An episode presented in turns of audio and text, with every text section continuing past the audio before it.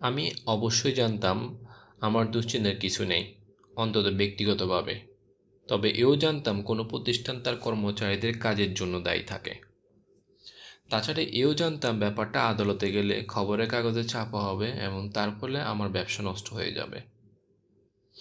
আমাদের ব্যবসা নিয়ে আমার গর্ব ছিল। চব্বিশ বছর আগে আমার বাবা এই প্রতিষ্ঠা করেছিলেন। এতই দুশ্চিন্তা পড়লাম যে অসুস্থ হয়ে পড়লাম। তিন দিন তিন রাত খাওয়া বা ঘুমই হলো না। পাগলের মতো ঘুরতে লাগলাম। টাকাটা কি দেওয়া উচিত? পাঁচ হাজার ডলার। নাকি লোকটাকে বলে দেবো যে চুলোয় যাক। দুটোর কণ্ঠা ভেবেই কুল পেলাম না। তখনই এক রবিবার রাত্রিরে কার্নিগের ক্লাসে দুশ্চিন্তা দূর করার উপায় নামে যে বইটি পেয়েছিলাম তাই খুলে পড়ি। পড়তে পড়তে উইলিস এজ ক্যারিয়ারের চরমের সম্মুখীন হও লেখাটা চোখে পড়ল। তাই নিজেকে প্রশ্ন করলাম, সবচেয়ে খারাপ এতে কি হতে পারে? যদি টাকা না দেই আর ব্ল্যাকমেলের সব কিছু ডিস্ট্রিক্ট অ্যাটর্নিকে জানিয়ে দেয়? এর উত্তর হলো, এই আমার ব্যবসা শেষ হয়ে যাবে। সবচেয়ে খারাপ এটাই হতে পারে। তবে প্রচারের ফলে আমার ব্যবসা সর্বনাশ হতে পারে, কিন্তু জেলে যেতে হবে না। আমি তখন নিজেকে বললাম, ঠিক আছে, ব্যবসা উঠে যাক। এটার জন্য মানসিকভাবে আমি তৈরি। তারপর বেশ, ব্যবসা উঠে গেল। আমার একটা চাকরি খুঁজতে হবে। সেটা এমন কিছু খারাপ নয়। তেলের ব্যাপারে আমার অভিজ্ঞতা আছে, অনেক প্রতিষ্ঠানই আমাকে পেতে চাইবে। এবার নিজেকে ভালো বোধ করলাম। তিন দিন তিন রাত যে আতঙ্কে ছিলাম, তা থেকে যেন মুক্তি পেলাম। আমার অনুভূতি প্রশমিত হলো। আর আশ্চর্যের ব্যাপার, আমি ভাবতে পারলাম এবার।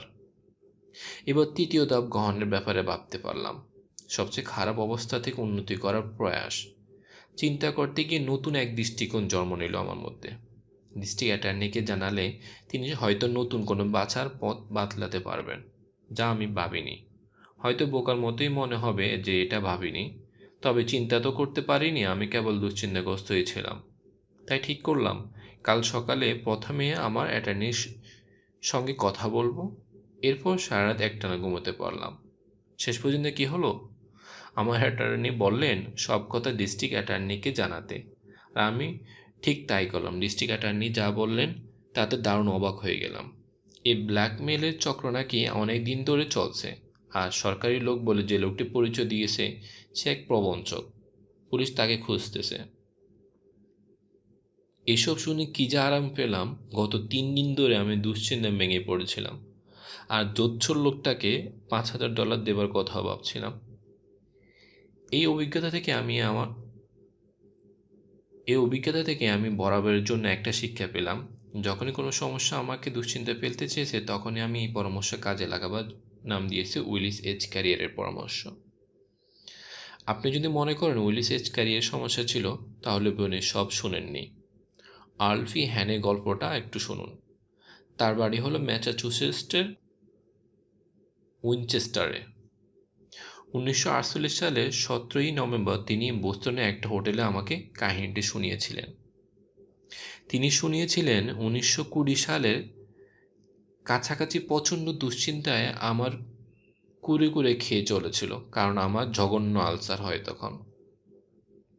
এক রাতে প্রচণ্ড রক্তপাত ঘটালো আর আমার শিকাগোর এক বিখ্যাত হাসপাতালের সঙ্গে সঙ্গে নিয়ে যাওয়া হয়। আমার হাত তোলাও বারণ ছিল। তিনজন ডাক্তার, একজন আলসার বিশেষজ্ঞ সহ জানিয়ে দিলেন, আমার রোগ সারবার নয়। আমার খাদ্য ছিল কিছু পাউডার আর এক চামচ দুধ এবং ক্রিম। একজন নার্স আমার পেটে নল ঢুকিয়ে সব পরিষ্কার করে দিতেন। মাসের পর মাস এরকম চলল। শেষ পর্যন্ত নিজেকে বললাম, শোনো হে আর্লি হ্যানি, এভাবে যন্ত্রণা দিয়ে যদি মরার কথাই শুধু ভাবতে হয়, তাহলে যেটুকু সময় আছে তাকে ভালোভাবে কাজে লাগাও না কেন? তুমি চিরকাল দেশ বিদেশ ঘুরতে চেয়েছো। এবার তাহলে সেটাই করে ফেলো না। এবার ডাক্তারদের যখন বললাম, আমি পৃথিবী ঘুরতে চলেছি, আর দিন দুইবার নিজেই পেট পরিষ্কার করব তারা স্তম্ভতে হয়ে গেল। অসম্ভব, এরকম কথা তারা জীবনেও শোনেননি। তারা সাবধান করে বললেন, এটা করতে গেলে সমুদ্রে আমার সমাধি হবে। না, তা হবে না আমি বললাম। আমি আমার আত্মীয়দের কথা দিয়েছি, পারিবারিক সমাধি ক্ষেত্রেই আমার সমাধি হবে। আর তাই একটা বাক্স সঙ্গে নিয়ে যাচ্ছি। আমি একটা কপি কপিনের ব্যবস্থা করে ফেললাম। সেটা জাহাজে নিয়ে কর্তৃপক্ষের সঙ্গেও ব্যবস্থা করলাম। আমার পথে যদি মৃত্যু হলে, তারা আমার দেহটা কপিনে বরে বরফ করে রেখে দেশে ফিরে আনবেন। এবার তাই ওমর খৈয়ামের সেই বিখ্যাত বাণী অবলম্বন করে বেসে পড়লাম। মিশবুদুলোয় তার আগেতে সময়টুকুর সদ্ব্যবহার, স্ফূর্তি করে নাই করি কোনো দিন কয়েকে সব কাবার। যে মুহূর্তে লস অ্যাঞ্জেলেসে এসএস প্রেসিডেন্ট আগমন, জাহাজে উঠে প্রাচ্যের দিকে যাত্রা করলাম, দারুণ ভালো লাগল। ক্রমে সে পাউডার খাওয়া আর পেট পরিষ্কার করা ছেড়ে দিলাম। সব রকম খাবারও খেতে লাগলাম।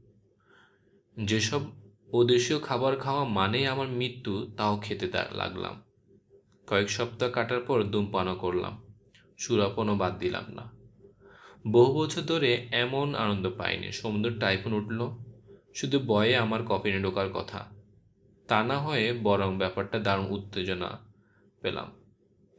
জাহাজে খেলাধুলো করলাম, গান গাইলাম, নতুন বন্ধু জুটলো, রাতও জাগলাম। যখন চীন আর বাট বসলে পৌঁছালাম, দেখতে পেলাম দেশে ব্যবসা চিন্তার যা দেখেছি, এ দেশের দারিদ্রের তুলনায় তা স্বর্গ।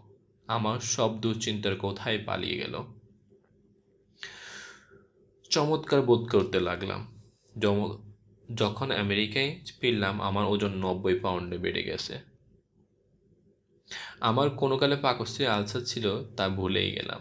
জীবনে এত ভালো লাগা কখনো লাগেনি।